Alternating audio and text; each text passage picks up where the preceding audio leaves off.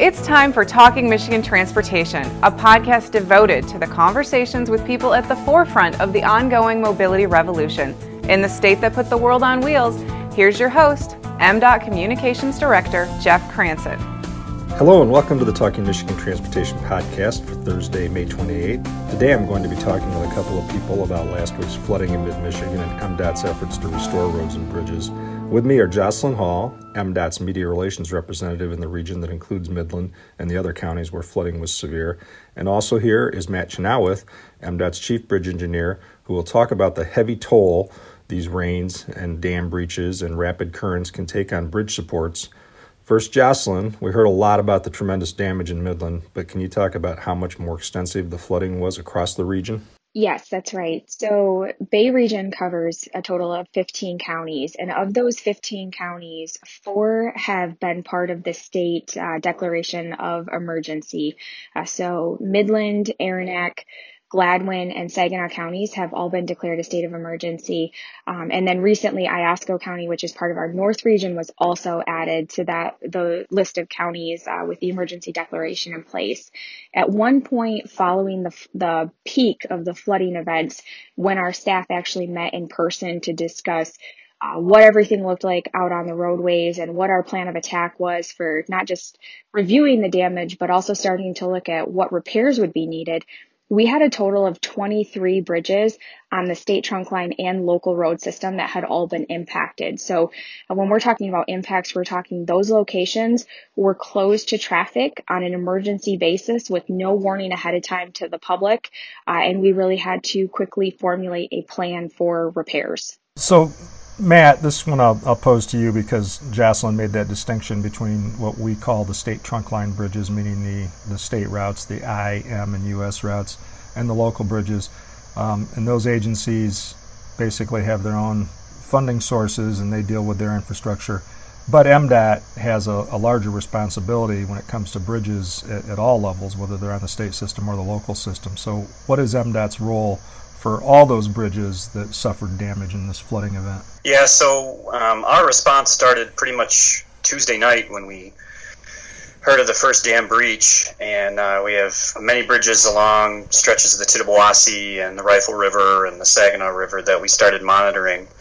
Um, and each one of these bridges uh, has what we call a scour action plan, meaning um, as a bridge owner, uh, when we get a certain amount of rainfall, uh, we start monitoring the footings uh, of uh, what you know and, and what supports the bridge, knowing that we're having a large flow event. So um, when we exceed certain thresholds, uh, we close the bridge for safety, and then we monitor. So, for example, we had, as Jocelyn mentioned, uh, we had 23 bridges closed by Wednesday afternoon, and we started the monitoring of them. Um, and some bridges, because the water surge, um, you know, coming from the north, left the area very quickly. Uh, we were able to get in uh, and safely do inspections of the footings uh, the next day on Thursday um, and reopen some of them. Um, on others, we have to wait uh, until we can safely get a boat or a diver, or uh, we have a little uh, submarine, a sonar submarine that we can take side scan images of of the footings. Uh, so the main thing when you're dealing with a water event is making sure that the, the footings, you know, what's supporting the entire bridge, uh, that those have not been undermined, and if they have, can we, you know, properly repair them? Such as the, you know, the U.S. 10 bridges at, at Sanford Lake, you know, those are closed. Um, the bridge has that; those bridges did not fail. Uh, the foundations are deep, but we still have to fix them. So. Um, so I, it's a it's a monitoring. I didn't think you would use the term scour so early here. Um, so let's. I'm sorry. Let's, let's talk. No, it's it's a good thing to explain. I think now it's more more relevant than ever. I I admit that I'm always kind of admonishing engineers about using engineer words that most people don't understand, but in this case, it's a very important concept. So, could you kind of lay it out in plain terms? Yeah, so scour is the phenomenon of uh, when water, when the velocity of the water rushing through a cross section, um, if there is an obstruction, uh, which in the case of a bridge, a bridge could be considered an obstruction in the waterway.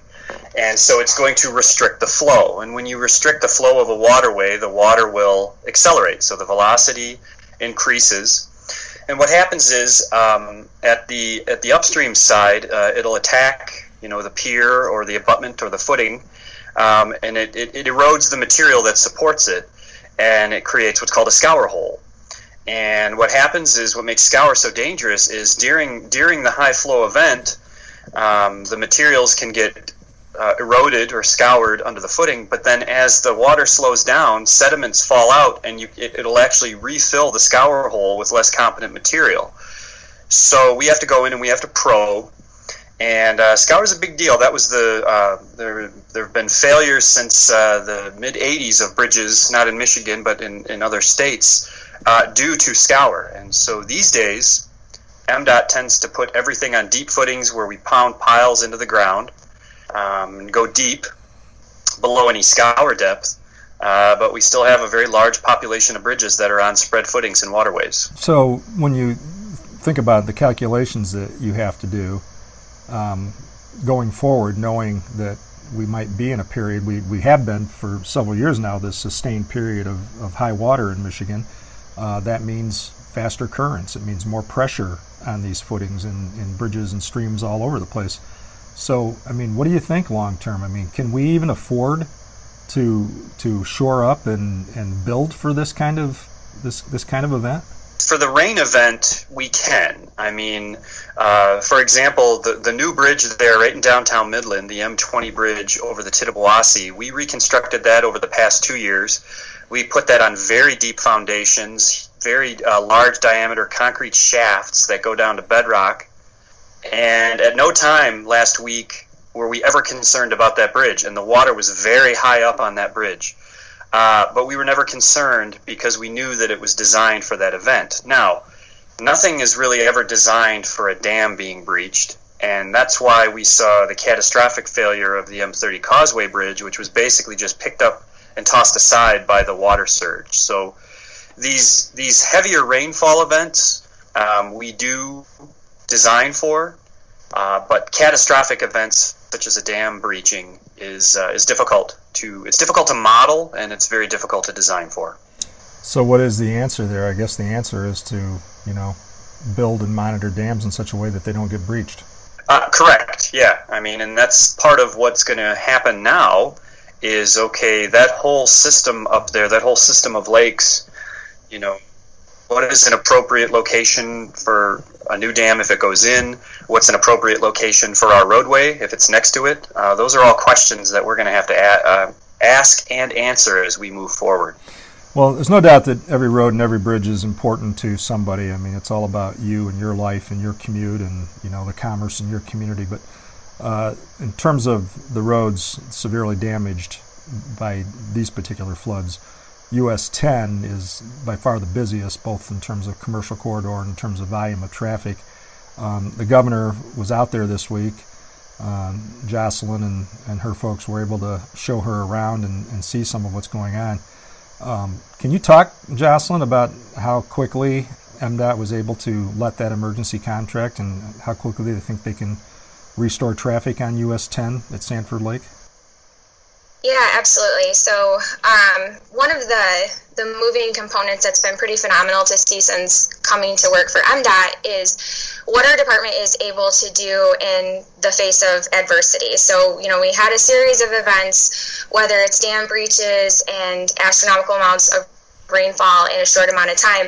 The end result was that we had several bridges and roadways um, that, in some cases, had been completely washed away, and in some cases required some serious heavy maintenance. Um, because we're able to use an emergency contract. Uh, system essentially. What that does is allow us to get the ball rolling almost immediately on establishing a course of action. So we're able to meet out at the site. Um, we're able to develop some you know basic plans of what needs to happen. So in this case there was a considerable amount of backfill that had to happen um, against the bridge abutment walls. Um, there's obviously some bridge approach that was also washed away.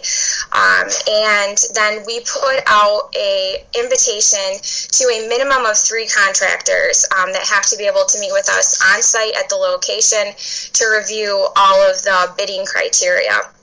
Uh, in this case, we extended an invitation to six different contractors. Um, five were able to attend that meeting, and four contractors by the end of the day um, that we had that emergency bid meeting, four of them actually submitted a bid for the work. Um, and then, you know, as we would with any normal construction project at MDOT, low bidder wins um, that project. So, what do you think, Matt, having worked up in the Bay region for a while, managing a transportation service center and certainly doing some major bridge work? Um, how does this kind of series of events with the rain and the, the flooding compare in terms of the, the damage and, and what we had to do to, to you know mitigate as quickly as possible? Yeah, so the the one thing about that whole region up there is uh, it's, it's, it's very flat. There's not a lot of falls. So when you get this type of rain, um, yeah, the the rivers swell up, um, and quite frankly, you know, we get we get deluges of range rain, you know, in the metro region, uh, but we have a series of pump stations that deal with that water, and sometimes the pump stations are overwhelmed uh, like in the I think there was a flood of 2014 there in Metro. Yes. Um, yeah, but um, in terms of the response, um, I mean, as Jocelyn mentioned, it was uh, it was it was it was done very well.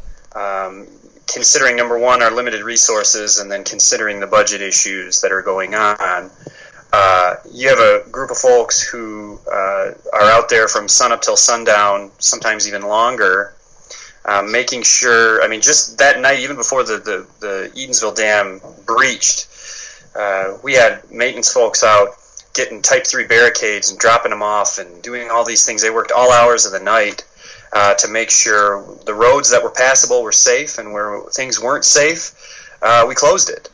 And um, it was just a it was a it was a fantastic response. And then to have our industry partners so willing to help us and to have interest in, in the project. And like Jocelyn mentioned, you know, all we had more than three contractors show up to bid on that project, and um, it was just it's uh, you know the flood the, the dam was breached on a Tuesday night, and we had shovels in the ground Friday morning. It was or Friday afternoon. It was it was pretty cool. Well, and, and yeah, and, and in less than a week from today, or perhaps about a week from today, we're recording on the 27th. Uh, it sounds like we might have traffic in two directions on the uh, eastbound lanes of US 10. So that's pretty amazing. Yeah, that's correct. So talk about Edenville. You mentioned that, and uh, M30, the state route that runs north and south through there. Um, we have a very compelling overhead photo that shows a, a, complete, you know, washout in the middle of the roadway. Um, that's going to be a little more challenging uh, to rebuild that, but you think there's some opportunity there for innovation too, right?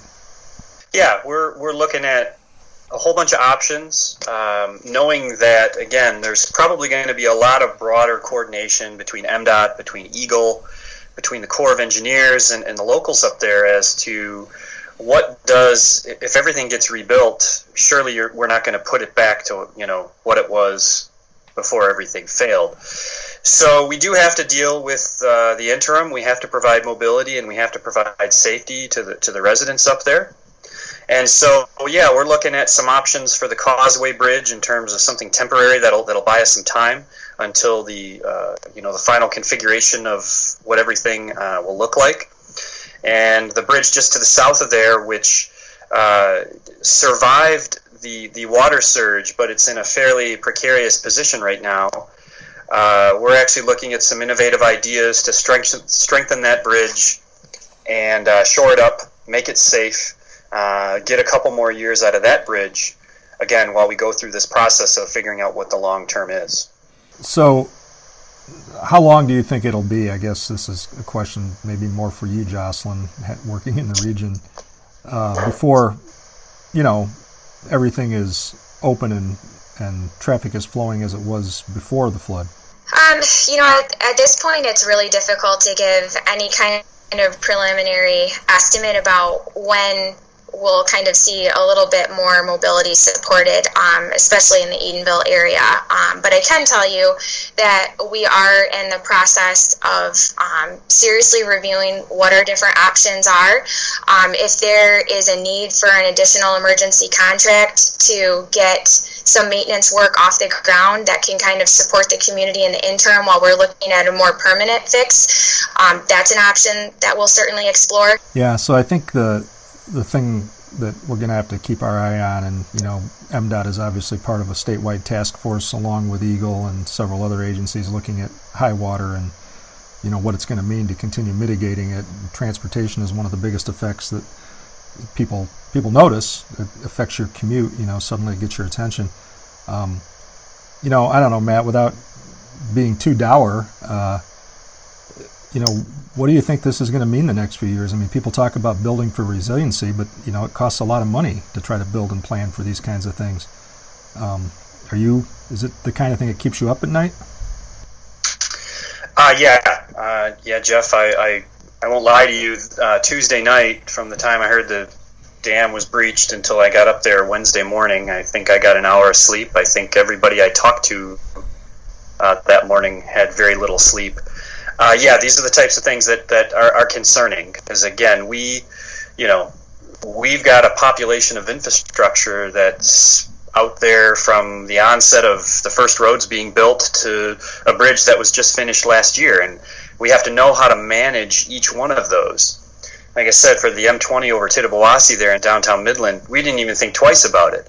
But we had 23 other bridges that we had to close because we had to make sure the folks were safe. So, yeah, it's a it's a it's a it's a tough burden um, for it's a tough burden for us, and and I do lose sleep. Yes, the lakes and the waterways, you know, giveth and taketh away. I mean, it's what makes Michigan so beautiful and such a you know outdoor recreation paradise. But when it comes to infrastructure, water is a real challenge. Agreed, especially in these conditions where you know these lakes were all man-made and they were made and they were maintained at the same, you know, if the dam is there, the lake is there. If the dam, something happens to the dam, then the lake is not there. So these are things that, um, you know, we would never, we just don't have any control over that. And we, we could never design for a bridge that's, you know, in a waterway adjacent to a dam and that dam failing.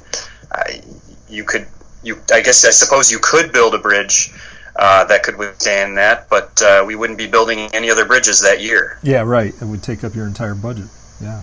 Well, good. Thanks. I think this is this is helpful. I think uh, some of the things that we have to deal with long term are things we should keep talking about and thinking about, and do what we can to help the public understand. So, thank you both for taking the time to do this. Yeah, you're welcome. My pleasure. Thanks, Jeff. Thanks again for listening to this week's edition of Talking Michigan Transportation. And I want to give a special thanks to Corey Peedy, who uh, does the sound engineering for the podcast, and to Sarah Martin uh, of MDOT, who does the show's intro and closing. That's a wrap for this edition of Talking Michigan Transportation. Check out show notes and more on SoundCloud or by subscribing on Apple Podcasts.